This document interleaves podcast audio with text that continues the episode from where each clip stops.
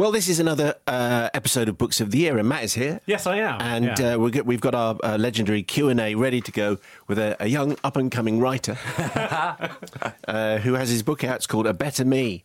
Uh, Gary Barlow is his name. Hello, Gary. Nice to meet you. Good morning. I'm nervous. It's my first interview. Is that right? It is, It is. Obviously, Just this okay. Yeah. you might wilt under the relentless pressure of our Q and A. Yes, I'm sweating slightly, but continue. Okay, here we go. So, the last book you really, really enjoyed. Uh, I read a book over the summer called Why We Sleep. I can feel you already falling asleep as I mention it. It was a fabulous read. Why? Uh, because I'm someone who, who's always, uh, you know, trying to find new tricks and better ways of living, and th- these these things always fascinate me. I know they always have an angle, they always have something to to hook it on, but. I just think that um, I've always believed in sleep because it's the one thing while I'm on tour. I know if I get enough sleep, I'll always be able to get out there and sing well, and I never lose my voice. And and so this book intrigued me. A few doctor friends of mine had, had read it and s- suggested it. I read it and loved it. I think I read it twice actually.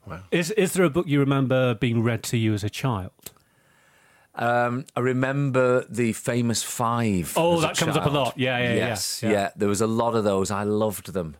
Um, Famous and- Five, not Secret Seven. Uh, no, it was the fa- no, definitely the famous five. Yeah, yeah. Uh, I think I think maybe a little bit later, Secret Seven, but um, um, I loved the adventure sort of feeling of that. And you know, we we also lived in Cheshire, so we were sort of countryside-ish. Oh, yeah, Uh, it felt like when I went out with my friends, we were the famous five as well. So. Is there a book that got away? The book that you think should have been massive that actually wasn't? Do you know? Ooh, it's a tricky one um, because I don't. I, I must. I must be honest. I don't really have my finger on the pulse of what's big or what isn't. And you know, I'm not one of those people that go watch the biggest TV shows because everyone said to watch them. Um, so it's yeah, it's a tricky, tricky one to answer. I, I'm a big fan of Jeffery Deaver, who I, I actually met in these studios once. He was Yeah, on a well, show. One of the biggest selling authors. Yeah, I've I've always loved his Lincoln Rhyme series. I think that character's brilliant, and um, I'm always surprised when I tell people about these books and they don't know about them. So this is probably going to be the answer to the next question, which is whose books do you own the most of? Is it, I think is it Jeffery? I think so. Yeah, yeah. I think it's his. Um, just because I think there's about twenty of those that series now. Um, and I, I- I'm also one of those things. I've probably read all I need to read about him, but every time one comes out, I'm thinking, well, I've read the others, so I need to read that one now. So, yeah, I mean, I mean, I do enjoy his books, and it's quite kind of an easy read, which is suits me. And when you are reading, where and when do you read the most? Uh, usually on planes, which I'm on frequently. Um, it's it's a good way of relaxing. I find. Um, for me, I'm always trying to search for things that that don't relate to music because that then I can relax. As with music, when I listen to it, I'm, I can't ever really not dissect it and think about it and and look at the skill of it. And as with books, I just read them and enjoy them. and when you finish reading them and you're stacking them on your shelves, is there any rhyme or reason to your shelf? Do you do group them together by genre, by author, by colour, by anything at all? Sadly, not. No, no, no. They just piggledy. they just get put on the shelf. And they stay there until we have a clear out. Yeah, like most people, I think. Yeah. Yeah. I think I I think think that's that's the question. Most people go, why would you, why would you organise your books by colour? Anyway, uh, do you remember the first book you bought with your own money?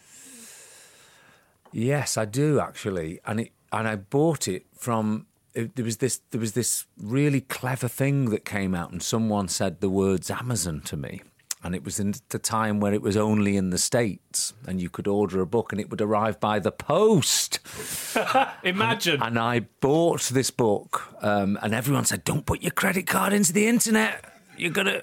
you- You're gonna have it stolen. It was that time, you know, when we are still on dial-up, and I ordered this book called Kolymsky Heights, and it was a fantastic read. Um, and it arrived by post by a man on a bike, and it was amazing that I did. I hadn't had to go into a shop for it. What's it about? Uh, Kolymsky Heights is about. Uh, it's definitely fictional, um, but it's about um, uh, uh, a place in Russia. Uh, which which not only cures blindness. You're going to love this book actually, but the the Americans take a. Can you believe it's actually featuring spies as well?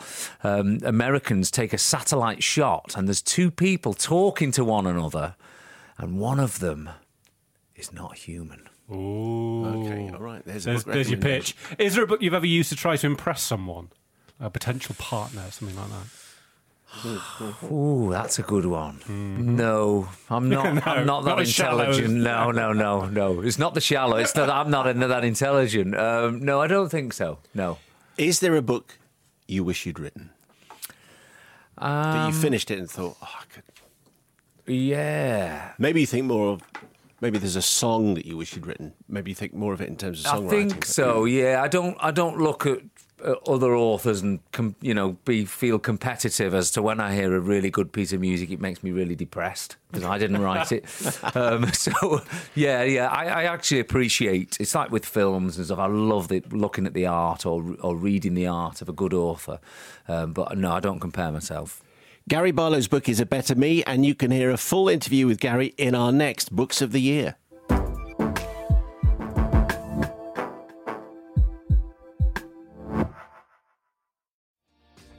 Hi, my name is Kaye Adams, and to be honest, I'm not so good with the aging process, so I enlisted my old chum, the filter free Cara McKenzie, to advise. Could you imagine being a porn star? The room would need to be really hot for me to strip off. To be honest, she's not much help, but she is rather amusing. And along with some great guests, Jo Brand, Andi Oliver, Anton Du Beke, Ruth Langsford, and Craig Revel Horwood, darling, we are learning how to be 60. Listen wherever you get your podcasts.